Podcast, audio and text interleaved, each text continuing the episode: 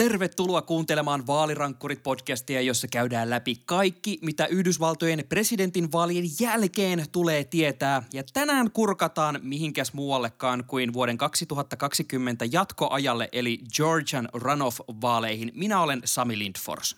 Olettekin saattaneet kuulla tämän Trumpin nelivuodeskauden ehkä sittenkin kuuluisimmasta puhelusta.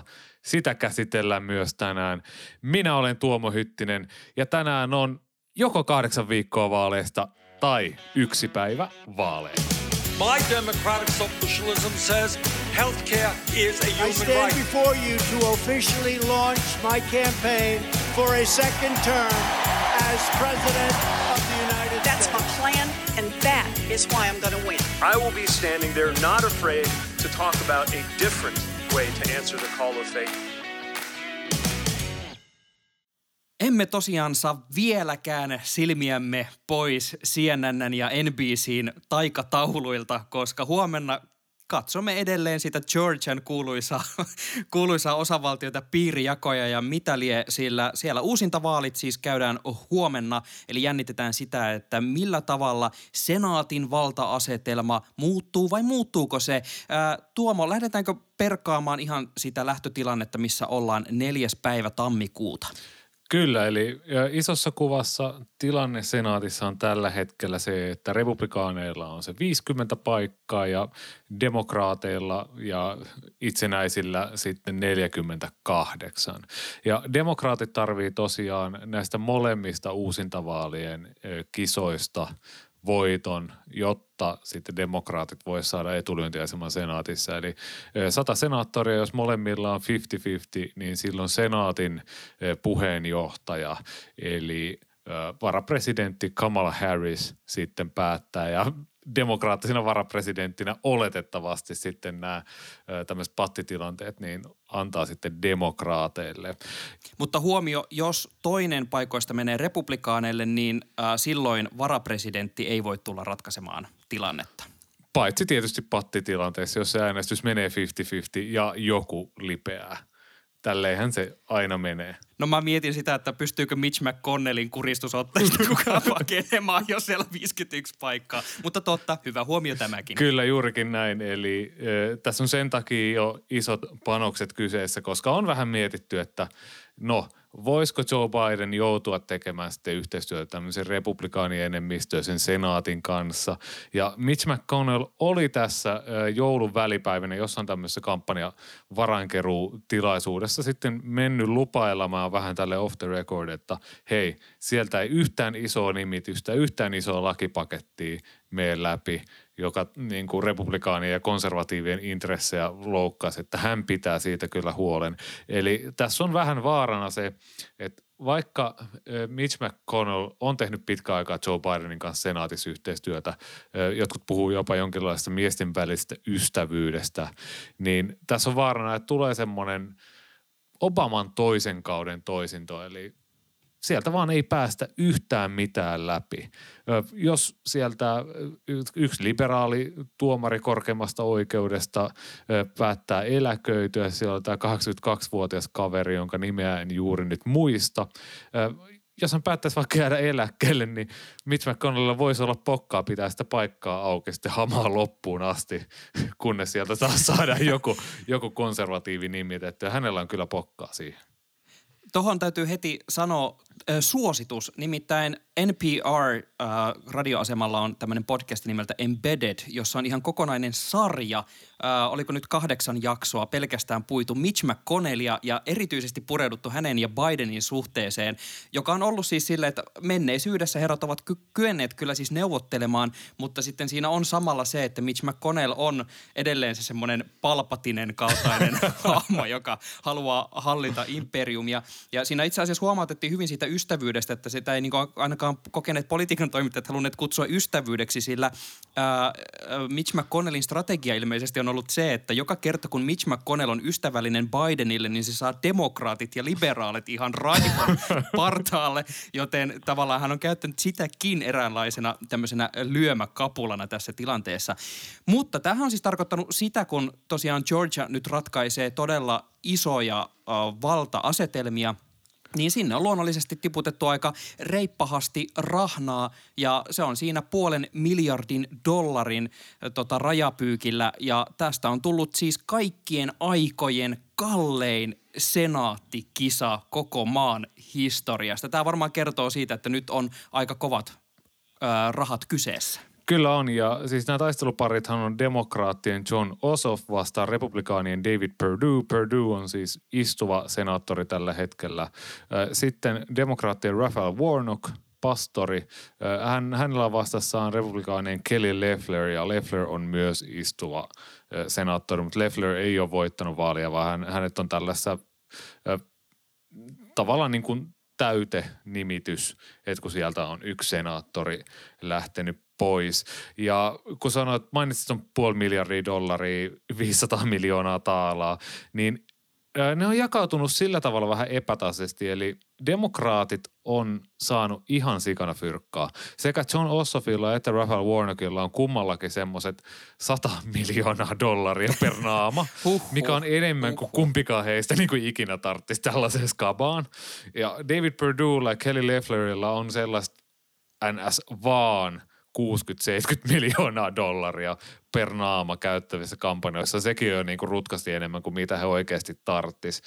Eli siis en mä tiedä. Siis Aivan tää, käsittämättömiä siis summia. Joo, ja siis tämä raha niin kertoo vaan siitä sellaisesta älyttömästä sirkuksesta. Siis, ö, mä kun olin tuossa syksyllä Jenkeissä tekemässä repparia presidentinvaaleista ja ilmoitin sitten työmailini sekä Joe Bidenin että Donald Trumpin kampanja tämmöisille listoille. niin sieltä on vuorotellen sekä John Ossoff että Raphael Warnock ilmeisesti mun siis posti on mennyt johonkin rekisteriin ja sieltä on siis pyydetty rahaa, että 15 dollaria vielä on niin kuin elämän tärkeä. Ja kun tietää, että hei tyypit, teillä, teillä on se sata miltsiä käytettävissä. Te teette jotain semmoisia koiranpentuvideoita siellä. Et niin kuin, haluatteko te nyt oikeasti 15 dollaria vai onko tämä vaan tämmöinen mediakikka?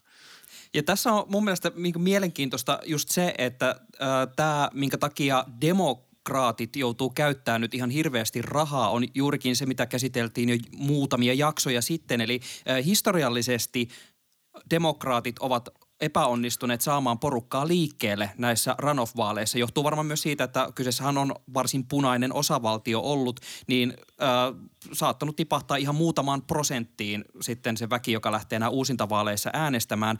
Ja nythän on siitä mielenkiintoinen tilanne just, että on haluttu, että kun on näin iso asia kyseessä, niin yritetään kaikin keinoin. Siellä on Obama käynyt useammankin kerran. Andrew Yang, jumalauta, muutti Georgiaan kampanjoimaan. Siellä on siis koko puolueen kerma käynyt ripottelemassa sitä massiivista vaalirahasäkkiään, että nyt niin kaikki demokraatit äänestämään.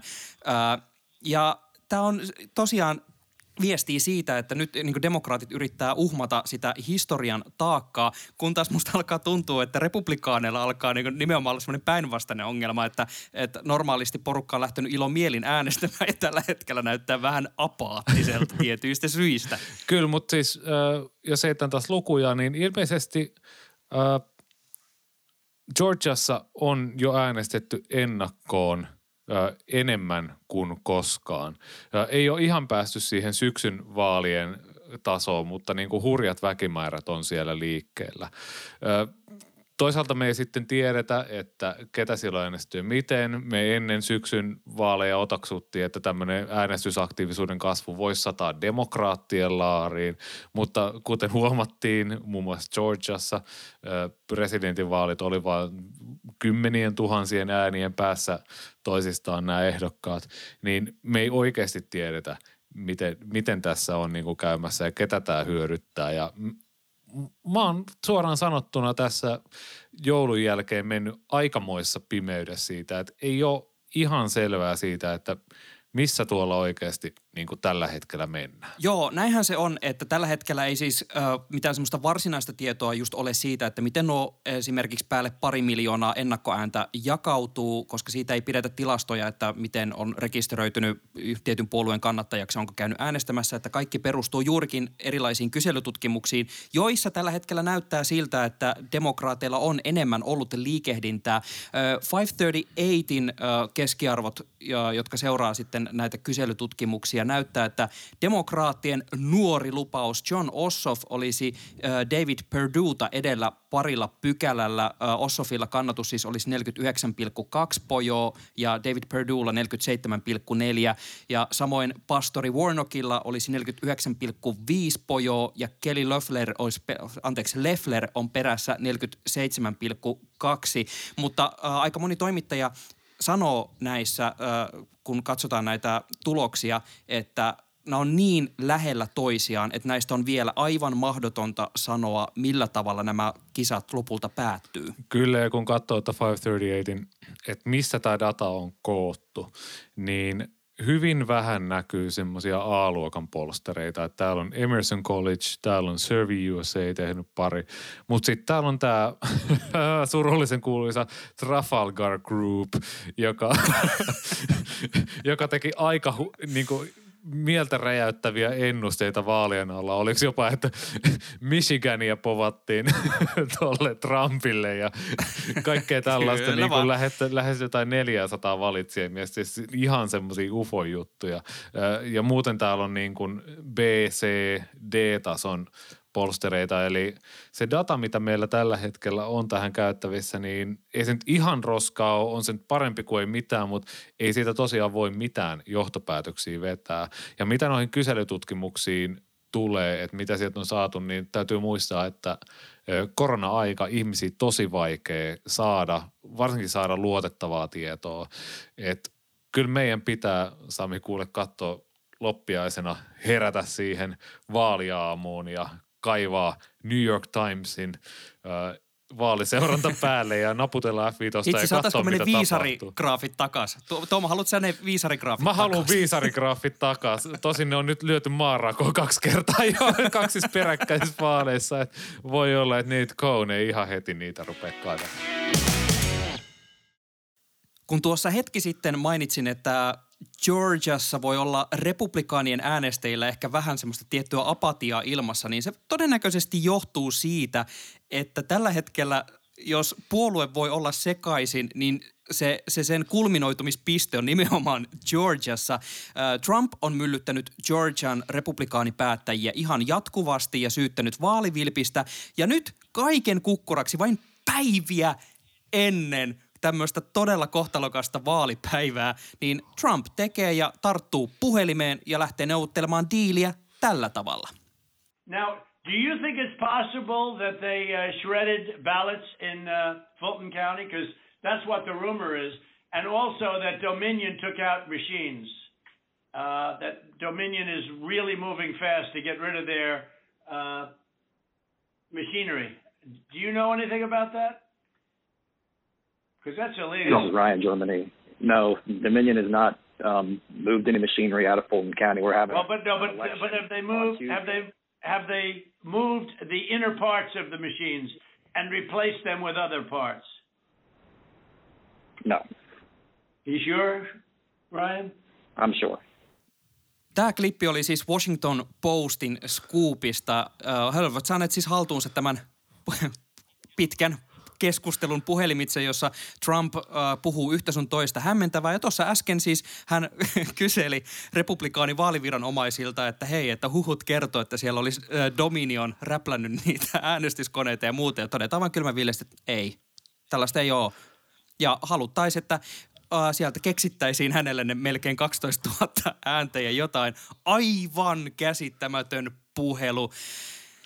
Tuomo, pitäisikö Trumpin kirjoittaa Art of Dealing lisäksi tämmöinen Art of Phone Calls niminen läpyskä. Art of Perfect Phone Calls voisi olla. Nimenomaan. Mä en ole nyt katsonut Twitteriä viimeiseen puolen tuntia, että onko hän jo titeellä tätä täydelliseksi puheluksi, mutta tota, siis... It was very nice. It was very We nice. had a perfect phone call. Eli Trump siis soitti Georgian osavaltion tämmöiselle ylimmälle vaaliviranomaiselle Secretary of State, joka me nyt ollaan päätetty kääntää osavaltiosihteeriksi, joka... Niin niin Tätä on niin näkynyt myös suomalaisessa mediassa, niin mennään sillä. joka, niin kuin Sami sanoi, että emme edeskään yrittäneet Google Translatea. ja säästimme itse. Jos joku siellä tietää, että mikä on oikeasti kaikista paras ja täsmällisin suomennos Secretary of State äh, arvonimelle tai tittelille, niin, niin kertokaa ihmeessä, että Sami Lindfors, että Tuomo Hytti, että vaalirankkorit tavoittaa. Mutta siitä on löytynyt niin monta eri käännöstä, että mennään nyt tällä. Mutta kuitenkin Trump soitti hänelle, tälle osavaltiosihteeri Brad Raffenspergerille lauantaina ja pyysi tätä ihan vaan löytämään 11 780 ääntä. Ja ihan vaan silleen, että hei, ei Oho. siinä ole mitään pahaa, jos te laskette ne vää, jos te olette tehnyt virheen, mutta niin kuin, te voisitte vaan löytää meikäläiselle ne. Ja siis tämä on just sellaisella tavalla, joka Michael Cohen, eli Donald Trumpin entinen asianajaja aikanaan kuvaili, että Trump puhuu tällaiseen mafiatyyliin. Silleen, että hei, että hän ei sano suoraan, että hei, ettikää mulle ne saatanan äänet, mä haluan tehdä vaalipetoksen, vaan hän sanoo, että hei, voisit sä etsiä mulle ne 11 780 ääntä. Ne on siellä jossain. Niin Dominion-koneiden sisuksia vaihdettiin. Te olette tehnyt satojen tuhansien äänien vaalivilppiä. Kyllä ne 12 000 ääntä, ne vaan löytyy jostain. Mä en ole lukenut sitä Trumpin äh, diilintekokirjaa, mutta mä haluaisin kovasti tietää tämmöisten puheluiden jälkeen, että liittyykö näihinkin äh, eläinten ruumiinosien lähettämistä sänkyyn tai jotain muuta vastaavaa. Mutta tota, se oli siis, mun täytyy sanoa, kun tuossa aiemminkin oli keskustelu siitä, että nämä Georgian vaaliviranomaiset ovat ottanut siis ihan hirveätä tekstiä ja uhkailuja vastaan just tämän Trumpin myllytyksen takia. Ja tota, on, muistaakseni Raffenspergerkin on kertonut, että heidän perhettään on uhkailtu ja muuta. Niin kaikkien tommosten kokemusten jälkeen presidentti Trump soittaa sulle ja sen sijaan, että keskusteltaisiin esimerkiksi just tästä uhkailukuviosta ja muuta, niin sen sijaan tulee tekstiä, että hei, sun pitäisi tehdä tämmöisen. Ja siinä on siis kohta siinä keskustelussa, kun Trump sanoo, että sä teet sun urasi isoimman virheen.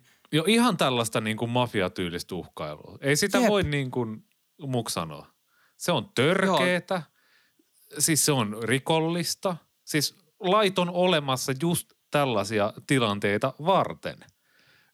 Ja siis okei, okay. siis tämä on, on ihan selvä lainrikkomus. Tämä on ihan selvä lainrikkomus. Ja tänään avasin New York Timesin, katsoin sieltä Opinion-osiosta konservatiivisen kolumnistin Brett Stephensin, joka siellä kysyy, että onko nyt liian myöhäistä nostaa toinen virkarikossyyte Trumpia vastaan. Hän ehdotti sitä, ai, että tämä pitäisi nyt niinku oikeasti tehdä. Ja siis tämä on, tää on, ihan, tää on ihan sairasta. Tämä on ihan, tämä on, tää on siis, siis hän ei opi mitään. Siis me ollaan nyt päivä selattu Twitterissä kaikkia niitä vuosi sitten, kun oli tämä virkarikossyyteprosessi, kun Susan Collins sanoi, että I think president learned a lesson. Silleen, että no ei totisesti ole oppinut yhtään mitään mistään. Ja siis se, mikä tässä on mun mielestä karuinta on se, että kun tässäkin tosiaan tota, New York Timesilla myös tota, oli otsikko, jossa niin mentiin varovaisesti, että tämmöinen menettely saattaa rikkoa sekä osavaltion että liittovaltion lakeja, mikä on varovainen lähestymistapa. Mutta siis karuintahan tässä on se, että musta tuntuu, että tässä vaiheessa, kun tuo meno on tollasta, niin varmaan alkaa olla jo semmoinen yleinen mielipide siitä, että niin sen impeachment-prosessin käynnistäminen olisi vaan käytännössä ajan hukkaa tässä vaiheessa tollaisen henkilön kohdalla. Että se, että se, niin edes, kannattaako tuota edes selvittää. Että on vähän tämmöinen, että no, eiköhän se sieltä heitetä tuossa parin viikon päästä ulos ja ehkä me päästään jotenkin elämässä eteenpäin. Niin mitä tämä voisi Sami tarkoittaa vuoden 2024 kohdalla? Onko tämä niin kuin tämmöiset skandaalit ja siitähän tulisi semmoinen ajojahdin leima. Jos tulisi, mä en tiedä voiko poistettua presidenttiä ja asettaa virkarikossyytteeseen, koska sen rikoksen suuri rangaistus olisi se, että hänet poistaa virasta. Mutta joku esimerkiksi Georgiahan pystyisi – nostamaan syytteen Trumpia vastaan. Vaikka Trump antaisi minkälaisen armahduksen itselleen liittovaltiotasolla, niin Georgian osavaltio pystyisi häntä silti syyttämään rikoksesta. Mutta niinku, onko tämä niinku Trumpin ainut tapa pysyä otsikoissa, että hei, ne yrittää saada mua kiinni, vaikka olen lähtenyt presidentin virasta. Entäs tämä on vaan Trumpin katala juoni jälleen kerran? No siltä musta oikeasti tuntuu, että tämän kaiken tavoite on se, että pysyy relevanttina sille omalle kannattajakunnalleen, joka ostaa tämän Dominion läpän sieltä koko muun puhelun sisältä. Kaik, ainoastaan se kiinnostaa ja sillä jotenkin, en tiedä yltääkö vuoteen 2024 asti, mutta en yhtään ihmettelisi, jos tässä parin kuukauden sisällä alkaa sitten äh, tulla Dominion läpän yhteydessä jotain spesiaalitarjouksia Trump-hotelleihin tai jotain, jotain muuta jollain MAGA-koodilla. Että en mä, en mä tiedä, niin onko tässä enää niin mitään muuta pointtia. Ja mun mielestä meillä podcastissa vierailla Tuukka Tervonen sanoi tosi hyvin Twitterissä, että, että Trumpista on tullut republikaaniselle puolueelle siis itseisarvo. Jos nyt ajatellaan, voitaisiin itse asiassa Sami ottaa seuraava soundbite tähän ja kuunnella, että mitä kaikkea republikaanisen puolueen johtoon tästä äh, hänen nauhastaan sanonut. Niin, siis ei yhtään mitään. Mä täällä kaivelin jo mun tota, takataskuja, että mihinkä, oliko mulla joku nauha, mistä mä en tiennyt mitään, mutta ei, sitä ei vaan ollut. Aika, sanotaanko tämmöinen klassinen tilanne, ihan kuin olisin elänyt tämän saman hetken tuhansia kertoja nämä viimeisen neljän vuoden aikana. Jotain pöyristyttävää tapahtuu ja republikaanien kommentteja Error 404, not found. Niin, no siis se mitä sitten taas ennen tätä ö, puhelunauhaa ja puhelua ja sen julkaisua tapahtui, oli tämä Ted Cruz ja niin sanottu Treacherous Ten, eli Katala kymmenikkö, jotka ilmoitti, että hei, he muuten lähtee tähän, lähtee tämän alabamalaisen kongressiedustajan matkaan siinä, eli ö, loppiaisena kun kongressi tässä yhteisistunnossaan pitäisi kuulla siellä, että hei, Joe Biden on nyt äänesty presidentiksi ja sitten he vaan vahvistaa sen tuloksen, niin he lähtevät mukaan tällaiseen sirkustemppuun, että äänestävät siellä, että hei, nyt tämä asia pitäisi oikeasti tutkia, pitäisi perustaa tämmöinen vaalikomissio, joka tutkisi näiden presidentin vaalien, mitäs ne nyt olisi, irregularities, eli tällaisia epäsäännönmukaisuuksia, mitä siellä on tapahtunut. Ja mä en, mä en tiedä, siis Ted Cruzilla ei ole sielua, hän ei välttämättä ajattele tällä hetkellä yhtään mitään, mutta tämä muu katala kymmenikkö, niitä senaattoreja, jotka kai nyt periaatteessa on ihan vakavasti otettavia tyyppejä, että mitä he oikein kelaavat. Joo, eikö siinä ollut vielä niin, että he, he eivät edes itse käytännössä usko, että tämä muuttaa mitään. Tämä oli mun mielestä kirjoitettu sisään siihen heidän yhteiseen lausuntoonsa, mutta haluavat protestoida kuitenkin, jolloin tämä on vain käytännössä, ää, myös siteerataan Tuukka Tervosta, että onko tämä vain tämmöinen symbo- symbolinen ää, Stetsonin nosto sinne tämmöisen vallankumousfetisismin suuntaan. Siis joo, okei. Nyt siellä on taas joku, joka on lukenut historiaa ja huomauttaa, että 2004 presidentinvaaleissa oli demokraatteja, jotka yritti tätä samaa. Mutta 2004 John Kerry, joka hävisi silloin George W. Bushille presidentinvaalit, ilmoitti, että hei, jätkät, tämä on ihan perseestä tämä homma, mitä te yritätte, ja älkää tehkö näin. Ja kaikki oli sitten demokraateille vihasi. Niin nyt sitten republikaanisen puolueen johtoon silleen, että Trumpilla nyt on oikeus kääntää kaikki kivet ja kai näillä kongressiedustajilla on oikeus kääntää kaikki julkisuustemput, että Trumpin base ei lähde sieltä heidän takaansa. Siis en mä tiedä. Tämä on, tää on ihan sairas Mä on pakko alleviivata tossa, että tavallaan mä oon Mitch McConnellin kanssa samaa mieltä. Trumpilla on oikeus kääntää kaikki kivet sen suhteen, että kaikki vaaliprosessissa menee oikein. Se on mun mielestä ihan suotavaa. Jokaisella presidenttiehdokkaalla on tähän oikeus. Samoin saa kai sitä, äh, tai okei, okay, jos olisi jotain vaalivilppiä, että Biden olisi nämä vaalit jotenkin vilpillisesti vienyt, niin vitsi, että olisi iso, isot uutiset kaikkialla isot uutisotsikot, me puhuttaisiin tässä ihan pähkinönä, että nyt on niin jumalauta vuosisadan skuuppia, niin kunnon tämmöistä poliittista pelleilyä, mutta kun mitään näistä, niiden kivien alta ei ole löytynyt yhtään mitään, ei ole osoitettu, että mitään vaalivilppiä on tapahtunut, niin tämmöinen Ted Cruzin ja Katalan kymmenikön sisäänastuminen ja tulee, että me haastetaan tämä vaalitulos vielä kerran ilman, että meillä on oikeasti mitään paukkoja, niin aivan sairaan turhauttavaa. Sami, vielä tähän loppuvaiheessa, niin mikä merkitys on sillä, että me kuultiin Trumpin sanovan nämä sanat? Normaalistihan me ollaan kuultu että okei, siellä on ollut 15 lähdettä presidentin lähipiiristä, jotka on sanonut näitä samoja asioita aikaisemmin. Mutta nyt me kuultiin taas Trump itse puhumassa tästä, että että hei, voit sä tehdä näin, voit sä suorittaa vaalivilpin.